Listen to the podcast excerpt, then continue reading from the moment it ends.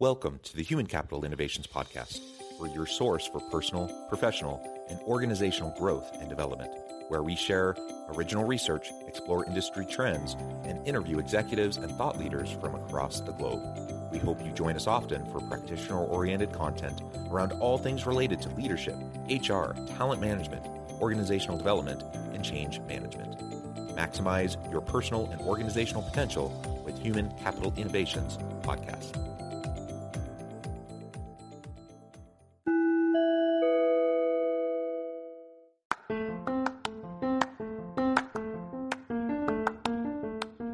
You enjoy the Human Capital Innovations podcast, enjoy ad free listening by going to the Patreon page. And please consider contributing even at the producer or sponsorship level. And please leave a review. Thank you for your support.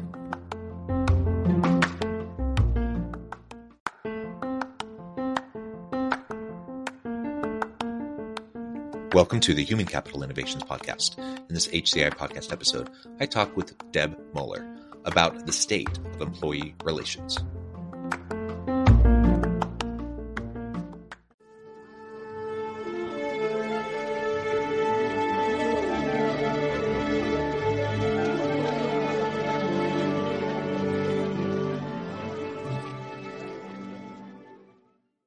Deb Muller, welcome to the Human Capital Innovations Podcast. Thanks, John. Great to be here. Yeah, it's a pleasure to be with you. You're joining us from upstate New York. I'm south of Salt Lake City in Utah. And today we're going to talk about a recent benchmark survey uh, out by your company. And it talks all about the state of employee relations. Uh, this is a super important and timely topic. Uh, we know that the last couple of years have been super challenging uh, around anything related to employee experience, uh, attracting and retaining good employees, and and everything uh, around that. So this is what we're going to be unpacking and talking about together today. As we get started, I wanted to share Deb's bio with everybody. Deb Muller is driven by an obsession to do things the right way, particularly in employee relations, where she has spent her career championing excellence and effectively managing workplace investigations. After serving in executive HR roles at numerous Fortune 500 companies, Deb launched HR Acuity to create technology with built in expertise and equip organizations to manage employee relations more strategically. She provides a wealth of real world experience and guidance to help companies strengthen processes, transform workplace culture, and elevate employee relations as a strategic driver of business success. She holds a BS in Industrial and Labor Relations from Cornell University and an MA in Instructional System Development from the University of Maryland. Uh, pleasure to have you. Anything else you would like to share with me or my listeners by way of your background or personal context before we dive on in further? No, I think that's pretty complete. I was like, wow, that's that's my background. that's what I do. Well, very good, very good. Um, so, why don't you start by just walking us through the origins of this benchmark survey, uh, what it's all about, uh, what was even the motivation for it, what's the methodology, uh, and then we can get into some of the key findings and, and unpack that a bit. Yeah, absolutely. So it it came about pretty organically. I've actually started surveying employers back in 2008 because a prospect at the time asked me what other employers were doing. And they said, Here are the 10 questions we want answers to. And I sort of said, Hey, I'll go out to my network and ask those questions. I just want to own the, the data and be able to report on it. And so my first survey was actually launched in 2008. It probably had about 20 questions. It went out to all of my maybe 40 contacts at that point, And I think I got 28 to respond. And there we were, the survey was launched. So I did that for several years. But as employee relations started to kind of elevate and you know get larger and what we were doing there really was more of a need for benchmarks what are other companies doing quantitatively and so in 2015 we launched the first study benchmark study uh, which has is much more thorough than the you know little surveys i was doing and it's continued ever since. It's really is seen as the definitive resource for employee relations data. Um, it covers about five and a half million employees at this point, and um, people are using it. They're using it to define how their employee, how their companies are managing employee relations, looking at the trends, and and we're we're pretty proud of it. Yeah, that is awesome. So this most recent version of the benchmark study the uh, the benchmark study, you say uh, how many respondents are involved? It's about, well, it was about over 150 companies, but it covers about, I think it was like 5.3 or 5.4 million employees. So we lean large. We do say you have to have at least a thousand employees to participate. It's not like we don't think employee relations is important at smaller companies, but we want right. to make sure we're comparing apples to oranges, that people have enough uh, employees to really have processes and organizational um, practices that that we yeah. to share. Yeah, yeah, awesome. That and that's that's fantastic. Um, huge reach, lots of organizations, tons of employees sharing their input. All that's fantastic. So, what are some of the the main thematic uh, results and findings from the study and perhaps some of the biggest surprises that came out of this iteration yeah. So this year, so we've been doing the survey for about five years. Um, I think one of the things we saw this year, which we can kind of definitively say, is that the data reveals that ER is a function in and of itself. And so when I look at that, um, when I think about my time as a practitioner before I started HR Acuity, I was, as you said, I was doing HR for many years. Um, ER was just transactional. It was just something we did. Nobody really talked about it. It was part of our jobs. Um, but we're really seeing that defined shift. Um, and several employee relation trends are now standard practices. So the types of ER issues that teams have handled are expanding. They're doing more than just the traditional policy violations or allegations. They're dealing with ER analytics, proactive ER training, policy development, oversight, um, required employee training. So the scope of employee relations has grown. Uh, we're seeing that centralization has become a dominant model. Really, since we started the survey in 2016, 88% of organizations use some form of centralized or mixed model structure for employee relations. Um, so it is their own function or category, so to speak. Uh, technology it's definitely changed. It's maintained a stronghold. 72% of respondents use some sort of employee relations and investigations tech platform for tracking employee relations. And I have to say, when I started this back in 2008, Excel was really the tech of choice that we got excited about. When people were using that, we like applauded because that was a good thing. Um, and, and that just also kind of brings into the last one where the data is now it is required. 92% of employee relations teams now track some type of metric. So it's all really good and it's a foundation from which we need to continue to work. So yeah, i would yeah go ahead. That's that's fantastic. Great great uh great overview of some of those main thematic elements and and key findings from this current survey. What were some of those biggest surprises that jumped out at you and perhaps were different from previous iterations?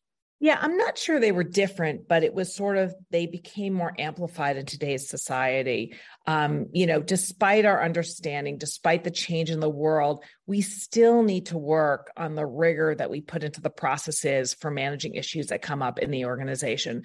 So, a couple of stats that stand out about this relate to really how we manage investigations. And we hear a lot about that in the news now. So, when an employee alleges that something's happening to them, something's gone wrong, it's disheartening for me kind of year over year to see that consistent with last year only 44% of organizations use a required process for conducting investigations and that's problematic. Um, first of all progress has stalled. We saw an uptick prior to COVID in this. It was in the 50s, so we were hopeful, but sort of it's come back down. Um, obviously, it creates a huge legal exposure for organizations and compliance risk, and it negatively impacts employee experience towards building trust. So that that's a concern. Um, we know that employers are really now looking for organizations to do the right thing, to do things the right way.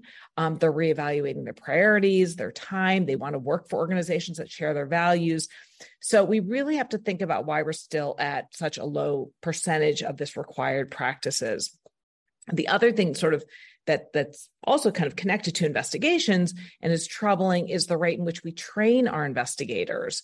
So organizations continue to train their investigators less frequently than they did a few years ago, um, and this is consistent with last year as well. And last year was kind of a weird year because when we polled people in the previous year, like half of them were in the middle of COVID and half of them did it early and had never heard of the word COVID. So the, the results were a little um, wacky.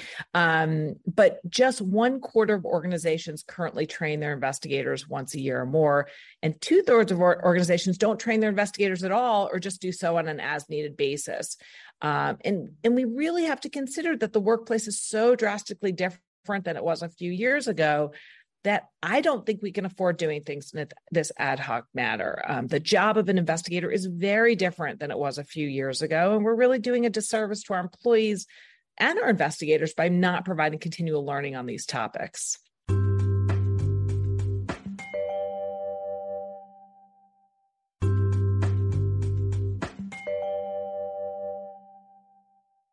Yeah, and maybe we can uh, double click on that and go a little deeper, just yeah. in terms of how the pandemic has impacted employee relations. Yeah. You kind of referred to that in, you, in your previous comment, uh, but let's unpack that a little bit further. Um, you know, you talked about an acceleration, yeah, um, of, of, some of the of these themes uh, over the last couple of years. Um, can you yeah. can you share more detail about that? Sure. I mean, the pandemic, of course, has continued to and will probably continue to exert its influence on the workforce employee employee relations practitioners were just thrown into this unknown a couple years ago when they were dealing with things that, that just had never come on their plate um, we actually saw, so this was the first year we could really measure the impact. And our survey said that the majority of participants attributed to an increase in case volume to COVID 19. So 85% attributed a large increase.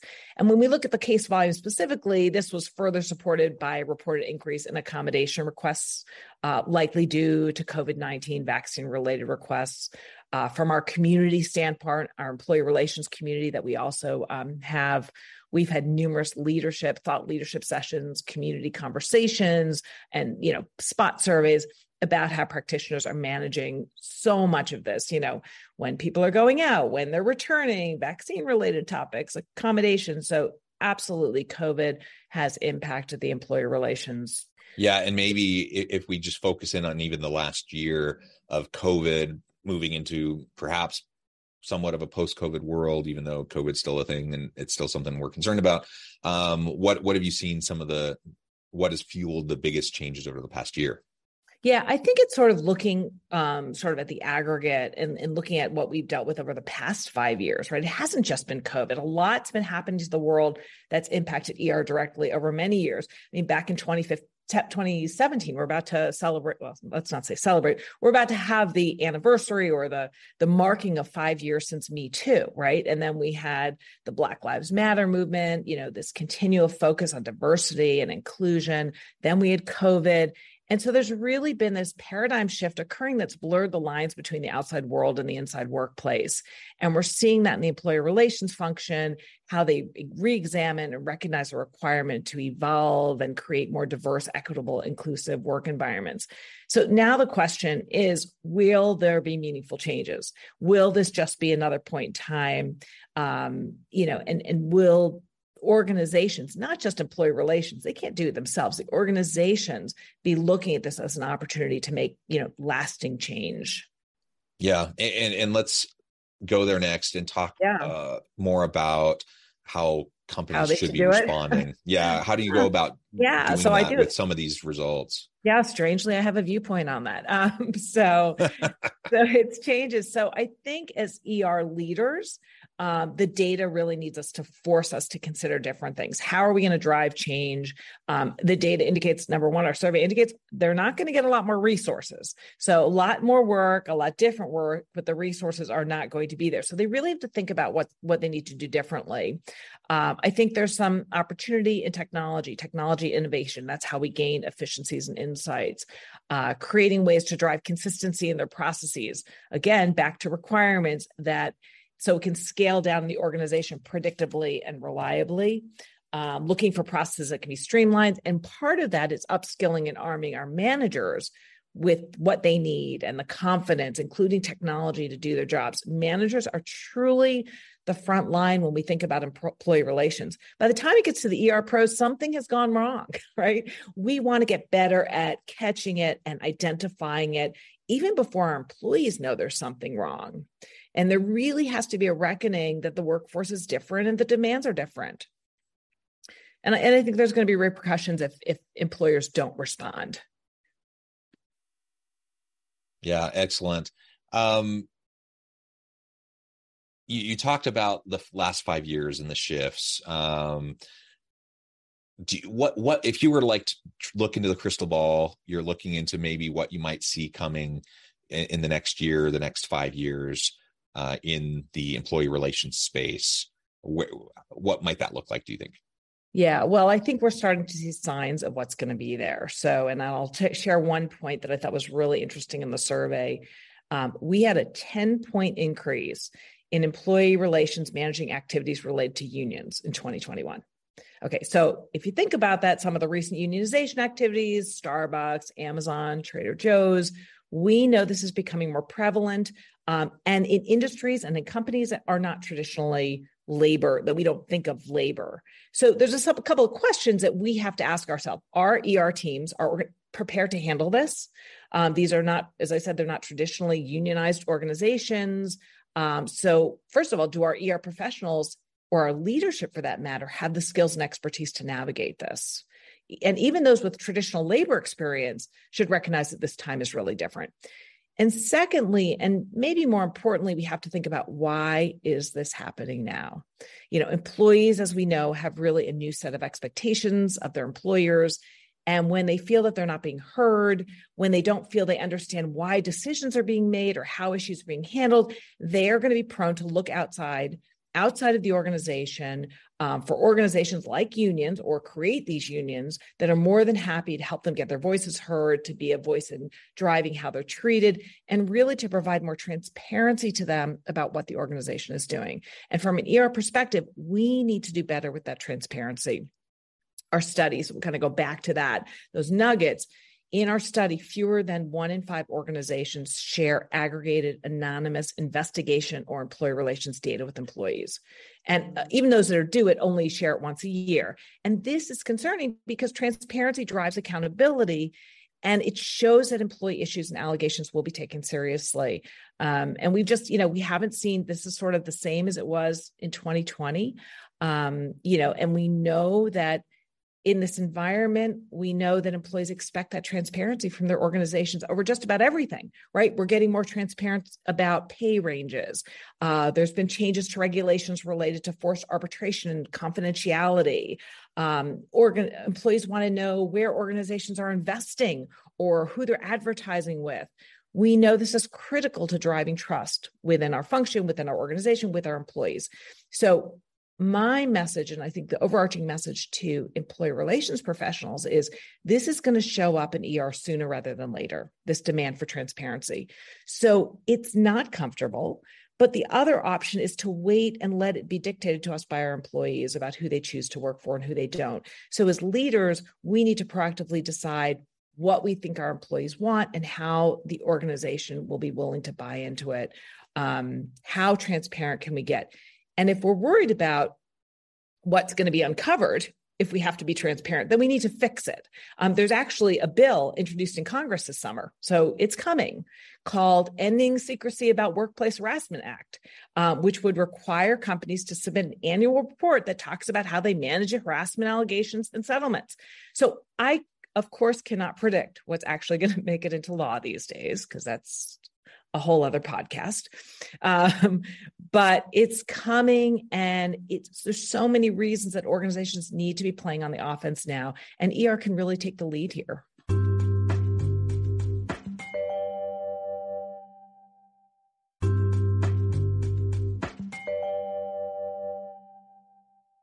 Yeah, I agree. I think it's coming. Everything you just said about transparency, I think is spot on. And people just demand it. Consumers demand it employees demand it uh, especially i mean the younger you get in the workforce the more they demand it. They just do not young millennial and gen z workers do not want to work uh, for shady organizations. They have extreme distrust of institutions.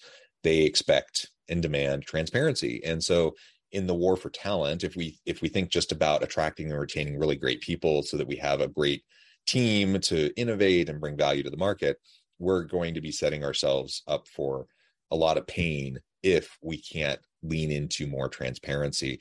And i get it. I get why organizations are hesitant. I get that that's different than kind of the the mindset um, that was in business for generations.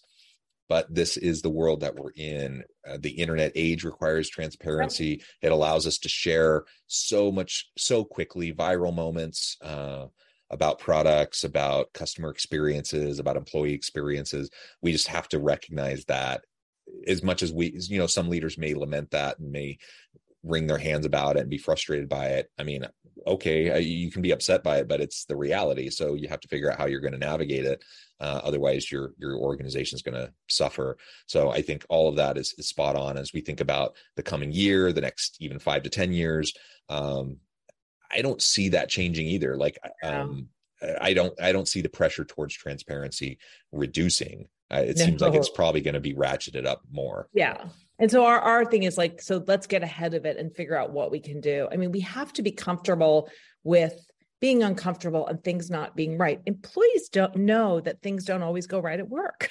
They know that. They don't expect perfection, but what they expect is when something goes wrong, how you manage it how do you handle it? That we we call it the moments that matter. That is what they think about and when you handle it the right way it's amazing how much they share right? We know that from the internet how much they share and that that's going to kind of build your positive employee brand. What we're seeing a little bit of and i hope it continues to expand is employees being more proactive and sort of getting ahead of things before they go wrong you know and using technology to find those predictive indicators in the workplace that maybe there are leadership issues or there's um, bias that's going on in the workplace or retaliation before the employee has to have something bad happen to them and before you force them to come forward if they come forward and tell you about it. Because up until now it's been we're waiting we're waiting until an employee says oh my god i'm being harassed. Let's not get to that point. Let's look i mean that's going to happen. I mean we're not going to get perfect but there are ways that employers can really start looking at behaviors seeing what's going on and you know fixing it putting their arms around employees to put them in the safest most productive place they can be to do their jobs and that's going to bode well for the the employer yeah, yeah, absolutely. I love it, Deb. Great conversation. Uh, congrats on uh, continuing such an important report uh, that's really influencing industry.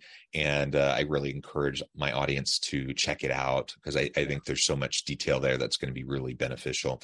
Uh, I know at the time I need to let you go here in just a few minutes, but before we wrap up for today, I wanted to give you a chance to share with my audience how they can connect with you, find out more about your work, your team, where they can find the report, and then give us a final word on the topic for today. Yeah. So, um, okay, you can get the report. It's free on our website, hracuity.com. You can download it there. I also encourage you, if you are in employer relations, any facet of your job, we have an online community. It's called Empower. You can um, get to it from our, our website, but it is empower-er.org. It is free to join. It is a place we have over 3,000 employee relations practitioners who are on the live feed, asking questions, sharing. We have community conversations, roundtables. So we'd love to get everybody involved. There's also lots of job postings there. So if you're looking for people or if you're looking for your next opportunity, um, please come out and, and go there. Um, final thoughts just really looking to continue to see how er you know increases in relevance in re- relevance and continues to ascend and become integral in organizations um, there's a lot of positive signs we're seeing we have some great practitioners and leaders out there doing the right thing and they're going to lead the way and we're excited to be working with them Awesome. Thank you, Deb. It's been a real pleasure. I encourage my audience to reach out, get connected, find out more about what Deb and her team can do for you. Check out the report. And as always, I hope everyone can stay healthy and safe, that you can find meaning and purpose at work each and every day. And I hope you all have a great week.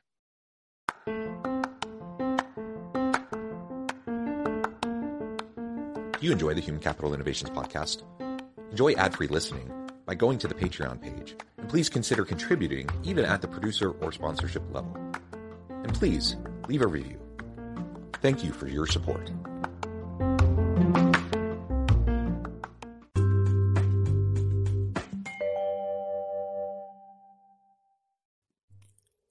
Again for joining us for this episode of the Human Capital Innovations Podcast. I hope you stay healthy and safe and that you have a great week.